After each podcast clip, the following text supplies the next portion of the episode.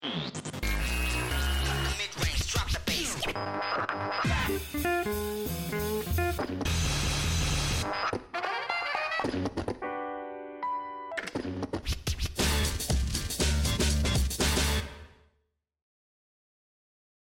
月29日金曜日のニュース拾い読みを配信します。この配信は平日午前中のニュースのヘッドラインをピックアップしてコメントを付け加えるという内容でお送りしています。ニュースを介して社会に関心を持ち、つながりを感じることは孤立感を解消させるという意味で、精神衛生上にも良い効果をもたらすものと考えています。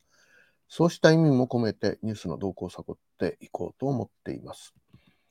4月29日。まず、継続してウォッチングしています。新型コロナ感染症の先行指標である実効再生産数ですけれども、4月27日の全国値 0.98、またじわりと上がっていますね。ちょっと心配な数値になっているかなと思います。新しくですね、新規感染者になられた数、退院療養解除をされた、解放に向かった方の数、差し引きがまだ、マイナス、つまり減っているという状況ではあるのですけれども、またこの、春の大型連休に向けてですね、じわりと増えていく可能性もあるかなと心配しております。ヘッドラインニュースを拾っていきたいと思います。新型コロナオミクロン株新たな変異仙台で確認というニュースですね。国内で確認されていなかった新型コロナウイルスの新たな変異株が仙台市で確認されました。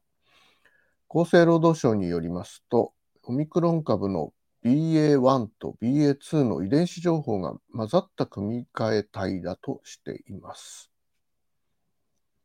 この変異株は、感染者が急速に増える可能性がある派生型 XE とは異なるということです。この新たな変異株に感染した患者は、先月下旬に発症して、すでに療養を終了しているということです。この患者さんの海外渡航歴はないということなので、感染経路がちょっとわからない状況なのかなというところもまた一つ心配な点ではあるかと思います。次のヘッドラインニュースは、原因不明子どもの急性肝炎新たに2人というニュースを拾いました。海外で報告が相次いでいる原因不明の子どもの急性肝炎。昨日4月28日、国内で新たに2人が確認されたということです。厚生労働省によりますと、確認された2人は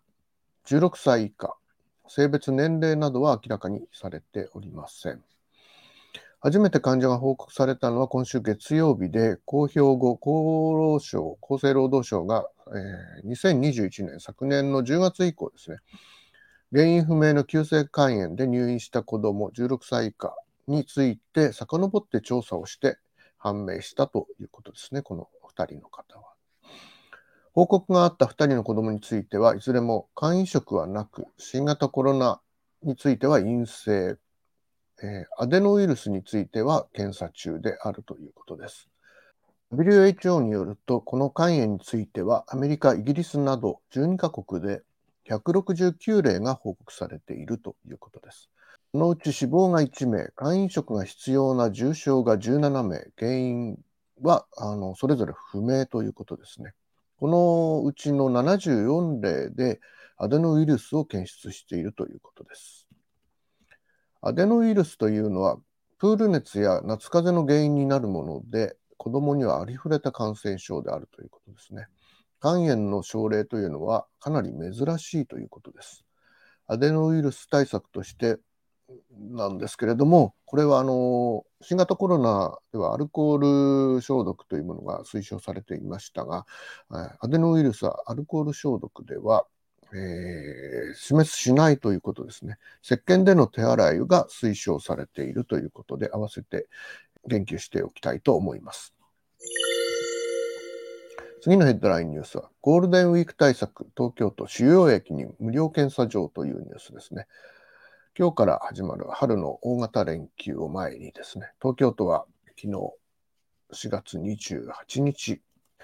新型コロナの拡大を防ぐために主要なターミナル駅に臨時の無料検査場を開設しました。設置されたのは東京駅、品川駅、上野駅、新宿駅、池袋駅ということです。希望者はホームページから予約すると無料で抗原検査を受けることができます。結果は15分から30分で判明するということですね。これ自体は感染の抑制力はないんですけれども、広げる、感染拡大を防ぐという意味で、ここで検査をして陽性の疑いがあるということであれば移動を控えていただくということ、こういう、一つの指針になるということで検査場を設けたということですね。この無料検査場は来月8日まで開設され、1日合わせて4000件の検査が可能のキャパシティということになっているようです。以上、4月29日金曜日のニュース拾い読みをお届けしました。